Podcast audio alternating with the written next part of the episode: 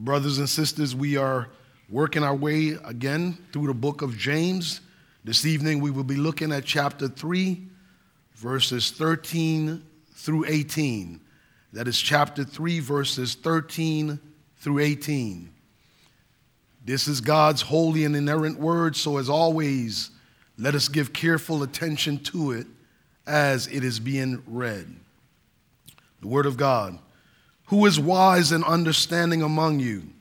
By his good conduct, let him show his works in the meekness of wisdom. But if you have bitter jealousy and selfish ambition in your hearts, do not boast and be false to the truth. This is not the wisdom that comes down from above, but is earthly, unspiritual, demonic. For where jealousy and selfish ambition exists, there will be disorder and every vile practice. But the wisdom from above is first pure, then peaceable, gentle, open to reason, full of mercy and good fruit, impartial and sincere. A harvest of righteousness is sown in peace by those who make peace. Again, our Heavenly Father, this is your word. This is the means of grace that you have chosen to, to grow us into the image of our Lord and our Savior. So we pray that now, as we read your word, as we hear your word, your preach word, that you would indeed go about the business of molding and shaping us into his image. Equip us, we pray, so that we would be vessels that represent you well in our spheres of influence. We pray this in Jesus' name. Amen. On New Year's Eve, this past New Year's Eve, a manager in training at a McDonald's in North Carolina, complained to her husband that the employees at her work site were disrespecting her. Now, according to the police report, the husband went then to the job, and while he was there, he allegedly heard one of the male employees speak to his wife in what he deemed to be a disrespectful manner. And at this point, the husband became enraged and, and went behind the counter, the McDonald's counter, and, and grabbed the man by his neck, pushed the man towards uh, one of the deep fryers, and, and commenced to punch him in his face, resulting in the employee sustaining a swollen eye and a forehead. Sadly, this type of uncommon, this is not uncommon in the America that we live in right now. But this particular incident, however, has an extra flavor of rot. You see, the husband is a 57 year old senior pastor of a church in North Carolina. I imagine it was because of that very fact that the incident garnered so much attention in the media. After initially, I mean, can you imagine Pastor Caleb at the McDonald's down here punching somebody? You know, I'm, you might see me, but not Caleb Carr, right? So anyhow, this, this man did this, and after initially reading about it, I couldn't believe it. So I decided to look it up, and sure enough, I found at least eight sources that carried the same story, some like CBS did so nationally. Pastor Dwayne Walden is now infamous for conduct unbecoming a Christian, and even more so, a pastor who has as one of his qualifications for that office being well thought of by outsiders so that he might not fall into disgrace. I dare say that this pastor's actions were foolish on so many levels. In the aftermath of that mess, you see, he was arrested. His wife, who was in training to be a manager, lost her job. And what can even be said about the Christians, about his Christian witness in the community and the impact on his congregation? Now, you might be saying, wow, that is crazy. I could never act out in that way, Dean. Never. My answer to that will be well, possible for you to engage in certain behaviors that are just as destructive as what he did. And the only difference is that your actions would be more insidious. You see, there's a reason that the Bible tells us to walk by the Spirit and we will not gratify the lust of the flesh. After Paul tells us that in Galatians 5, he goes on to list a host of characteristic behaviors that flow from fleshly living and thinking. You see, it goes together thinking and living. For you see, that's it's what flows from our thinking that results in our acting. Or as Proverbs 23 7 says, or puts it, for as he calculates in his soul, so is he. The King James Version, where I initially learned that verse says, As a man thinketh in his heart, so is he. You see, I'm beyond sure that prior to acting out the way he did, this pastor was already thinking in his heart, ain't nobody gonna disrespect my wife. Ain't nobody gonna respect what's mine. I got to show them. It was me, myself, and I some time ago. I talked about that as a me, myself, and I syndrome that's focused on self. And thinking like that, the same rage then that's listed among the fleshly vices in Galatians 5, the same rage that grabbed hold of Cain and in Genesis 4, 4 grabbed hold of that pastor and caused him to grab another man's neck. Now, having said that, we're reminded that Paul went on to list the characteristics of one who is being guided by the Spirit in Galatians 5 love, joy, peace, patience, kindness, goodness, faithfulness, gentleness, and self control.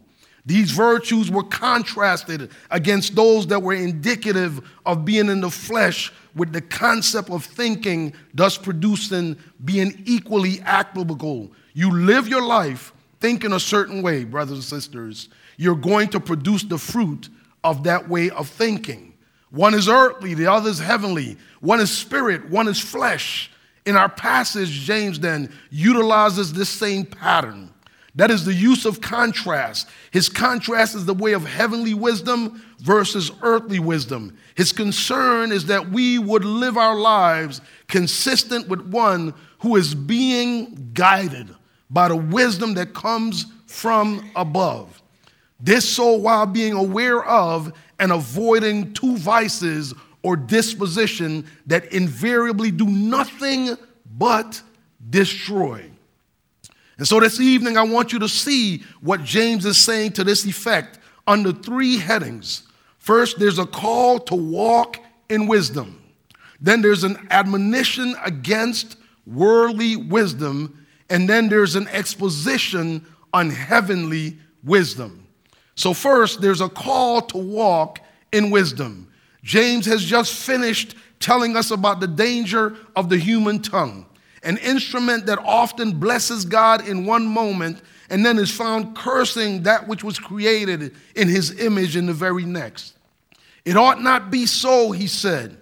Now, although the word wisdom is not found in the first 12 verses of this chapter, there is no doubt whatsoever that James' motive is in step with the writer of Proverbs 10:31 who wrote, the mouth of the righteous brings forth wisdom, but the perverse tongue will be cut off.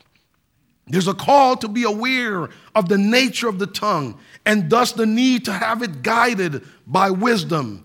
It should not then surprise us that he would immediately pivot to a call for wise and understanding living, followed by a description of the produce of earthly and heavenly wisdom. And thus we have verse 13 who is wise and understanding among you?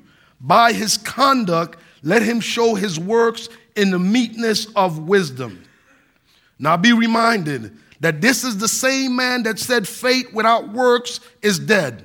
The man who implied that you can have all the knowledge, you can believe in God all you want, but a failure to walk in alignment with that which you claim to know is a cause for great concern we are to examine ourselves to see if we are in the faith.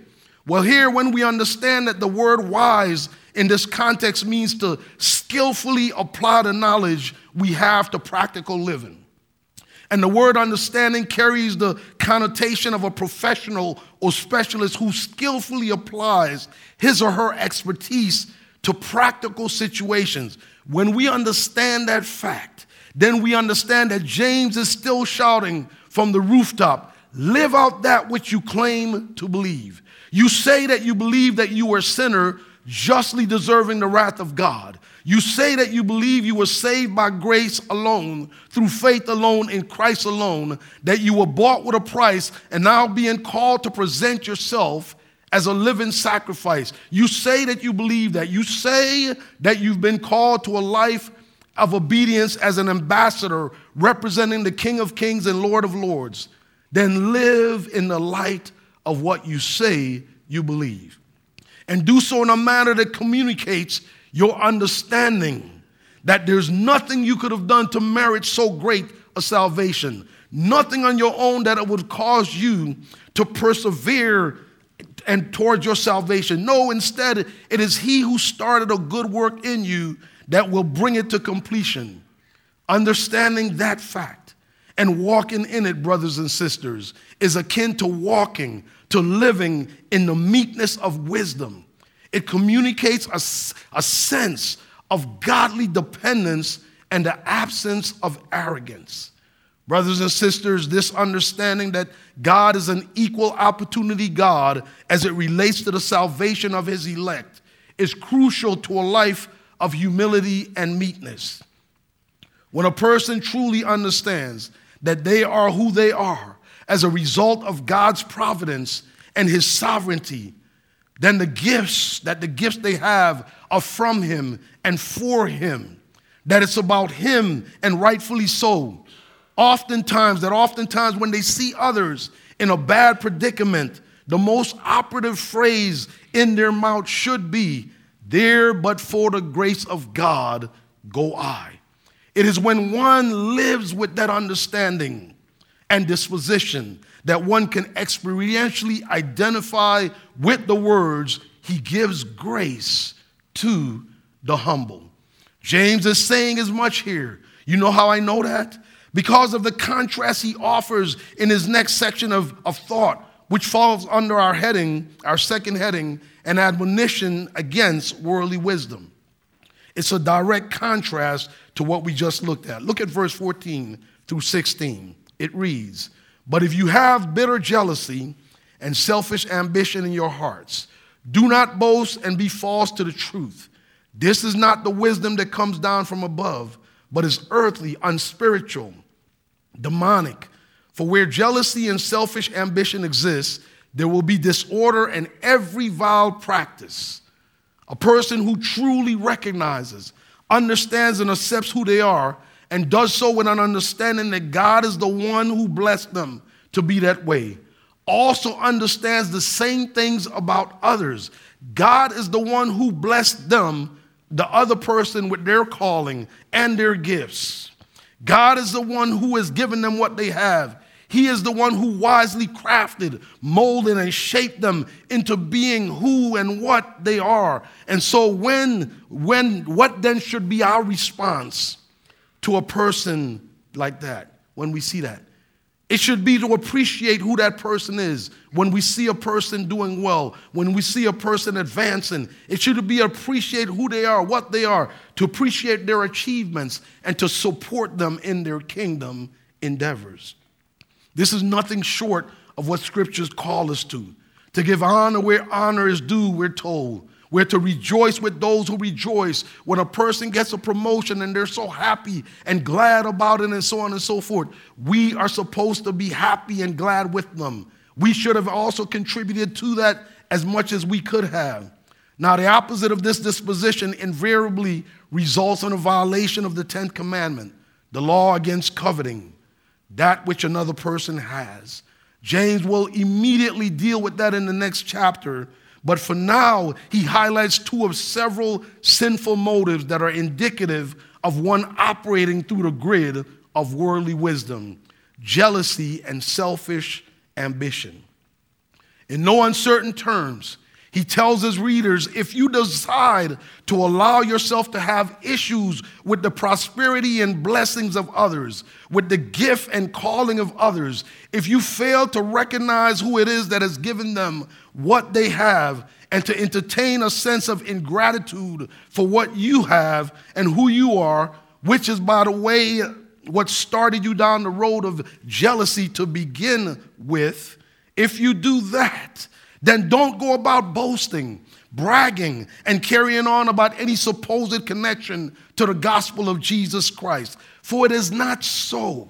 It is not that which comes from above, that which you're doing and the way that you're acting and the way that you're thinking. It is not what came from above. It is not from the Father of lights. Nor what it is is taking the Lord's name in vain if you're operating in selfish ambition and jealousy. If it's all about you and you getting what you want, how you want it, and when you want it, if in your heart you are at the center of all things, and thus it is your only goal, your desires, only your goals, your desires, your wants, your selfish ambitions that matter, then do not defame the name of the Lord by claiming to be operating through and in the light of his gospel.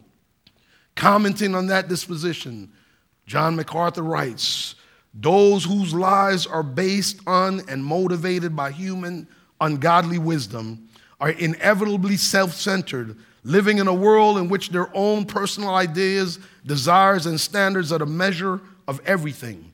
Whatever and whoever serves those ends is considered good and friendly.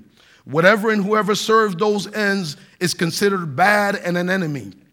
Those who are engulfed in self serving worldly wisdom resent anyone or anything that comes between them and their own objectives. Now, brothers and sisters, let me give you exhibit one on what I just read. Look no further than many of the members of our United States Congress who claim to be Christian.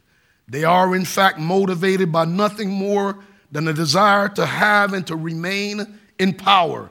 It's primarily all about them and what they get. Every decision they make is accomplished by sticking their fingers up in the air and finding out what will benefit them.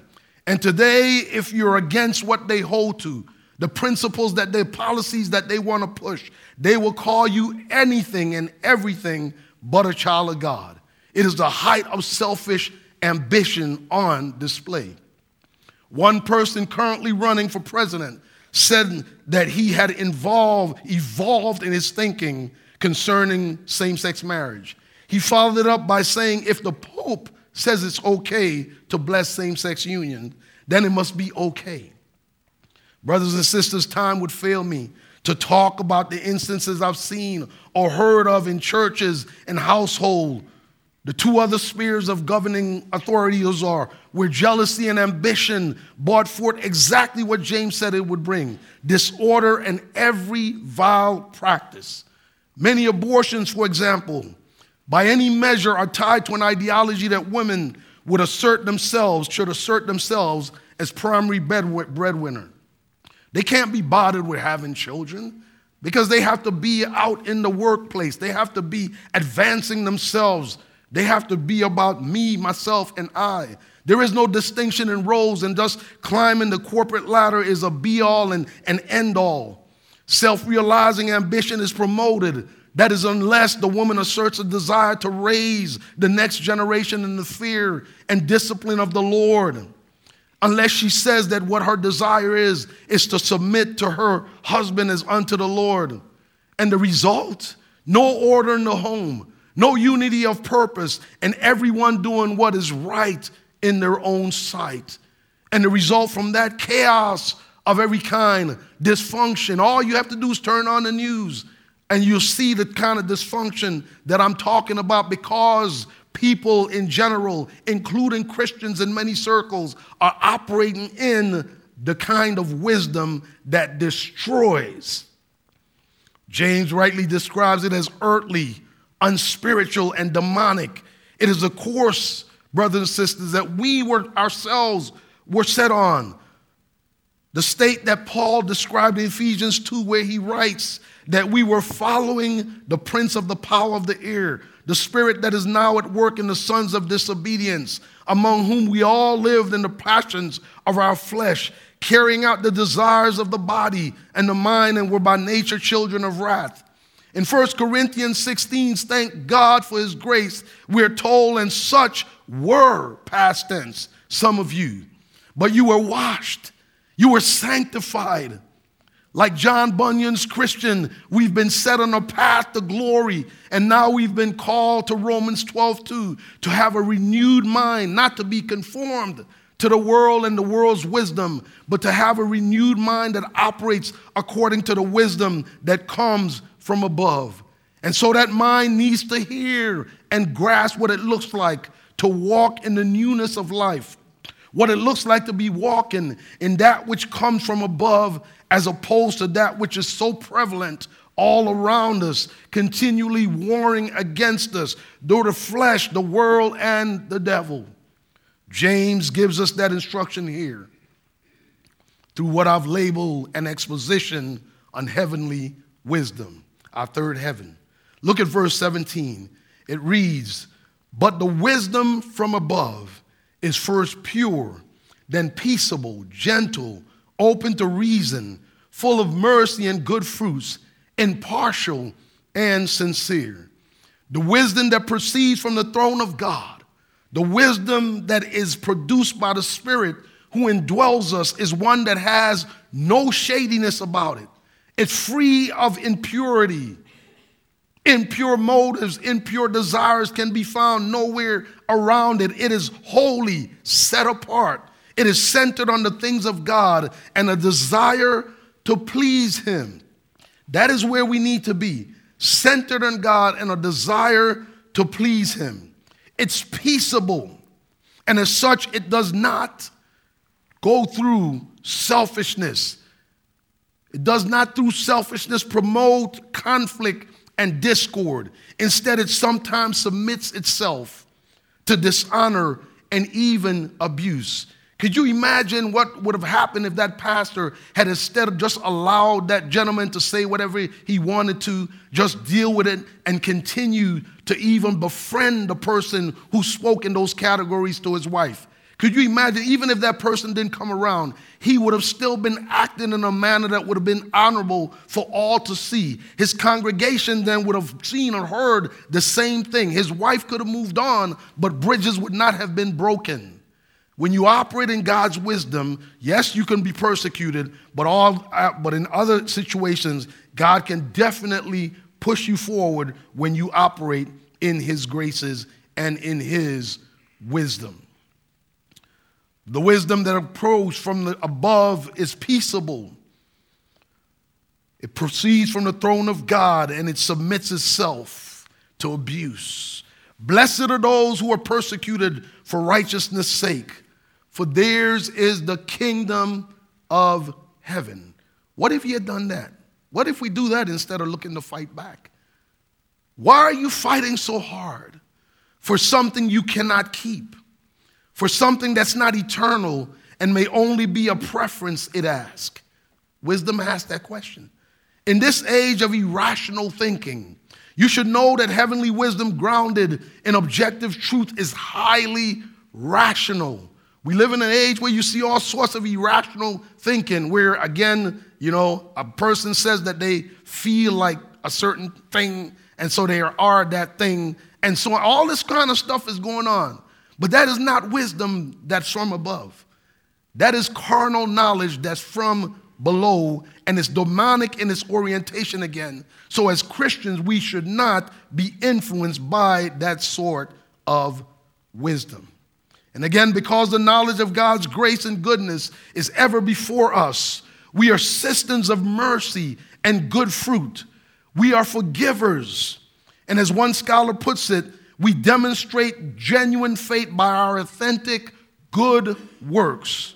I believe Dan Doriani encapsulates this well, writing what James calls the wisdom that comes from heaven drives the excellent life the wise demonstrate God's wisdom daily. They inspire others by giving them a living model of righteousness that incarnates the will of God. Their lives become models of righteousness. They become our heroes in the faith as they reflect the character of Christ. Again, you know what that causes me to think when I see this excellent life? The Proverbs 31 woman and how she is a priceless gem her children rise up and her husband also and calls her blessed. Why? Because she is operating in the wisdom that the book of Proverbs says that we are to operate in. These are, and as, as a result of all that, verse 18 then comes into play.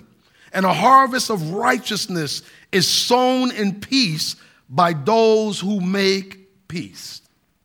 I believe Isaiah 32 in, the original text, that's kind of hard to translate. And so you look at all these different scholars. I believe that Isaiah 32 17 encapsulates it well, what James is saying here, writing, the effect of righteousness will be peace, and the result of righteousness, quietness, and trust forever. As opposed to worldly wisdom, brothers and sisters, godly wisdom births a continuing cycle of righteousness. It produces harmony in both our vertical and horizontal relationships. It is the glue that holds all things together. Or as Proverbs 24 3 rightly states, by wisdom a house is built. Now, one of the most impressive things that I've ever seen in my life, and I'm talking about wisdom here and, and the operation, the application of wisdom versus selfless ambition, right? One of the greatest things that I've ever seen in my life and that I've heard so many people speak positively about, and that when I mention it to others, they're like, whoa, is the transition of the senior pastor role in this church. You have a pastor that was in leadership for 25 years or so, more maybe, I don't remember. But that person turned the rein over, stayed on board, and that person could have been operating all kinds of selfish ambition. That person could have been saying about the new person, well, that's not the way I did it. And then members of the session could have been coming and saying, well, what does he think? And, and causing those kind of discord because some session member wanted to then establish their name in the face of this new person. None of that happened. Instead, what you had is men of God who gave up no selfish ambition, but men of God who only had the will of God at heart, the desire to see God glorified. Both pastors, the session, and everything else. And as a result of that, you are now experiencing the fruit of what godly wisdom does. You yourselves are personally experiencing that very thing. So you see, as opposed, then, brothers and sisters, in the light of all of this that we've seen, let us covenant within ourselves before our Lord that this is who we want to be a people guided by heavenly wisdom in the midst of a society that is walking in earthly wisdom, sensuous. Let us walk in the light of God's word. Let us strive to hear from God's word. Let us move towards the things of God. And whenever we hear or see or discern those things that are not from above, let us reject them wholesale. Let us covenant within ourselves before our Lord that it is this is what we want to be a people guided by heavenly wisdom, responding wisely to James's word by being mindful of Proverbs 9:10 that says the fear of the Lord is the beginning of reverence. That is the root of the matter. Do you have the fear of the Lord? Do you reverence the God who created you? Do you recognize his sovereignty, that he is in fact all knowing, ever present?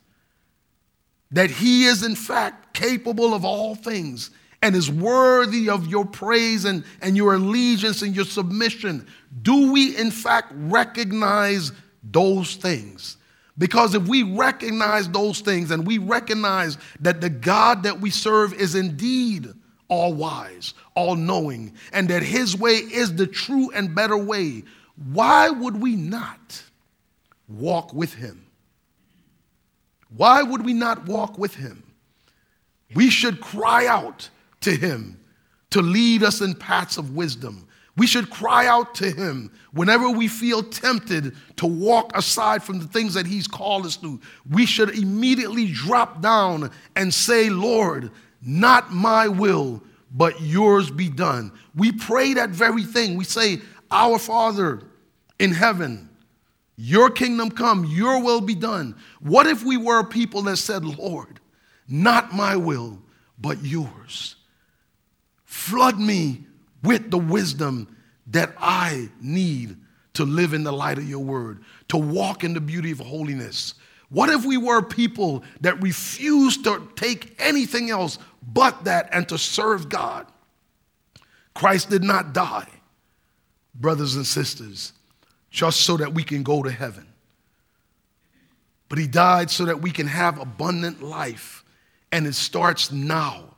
And abundant life does not mean money and, and wealth and all this sort of stuff.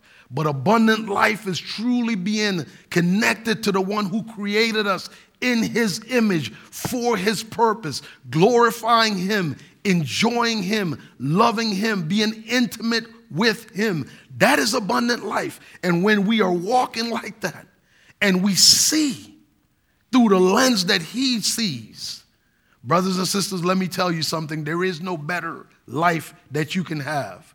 That is the kind of life that would enable you to sing while you're in prison, to be hung upside down and still be praising God, to be stoned and look into heaven and see the Lord standing, and you say, Forgive them for that they know not what they do.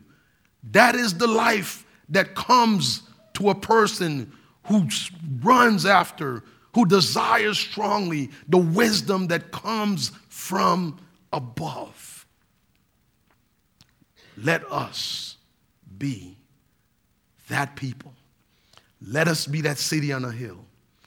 Let us be the shining light in the midst of darkness that will draw other men and women as they see a difference in the wisdom that we live in. Amen?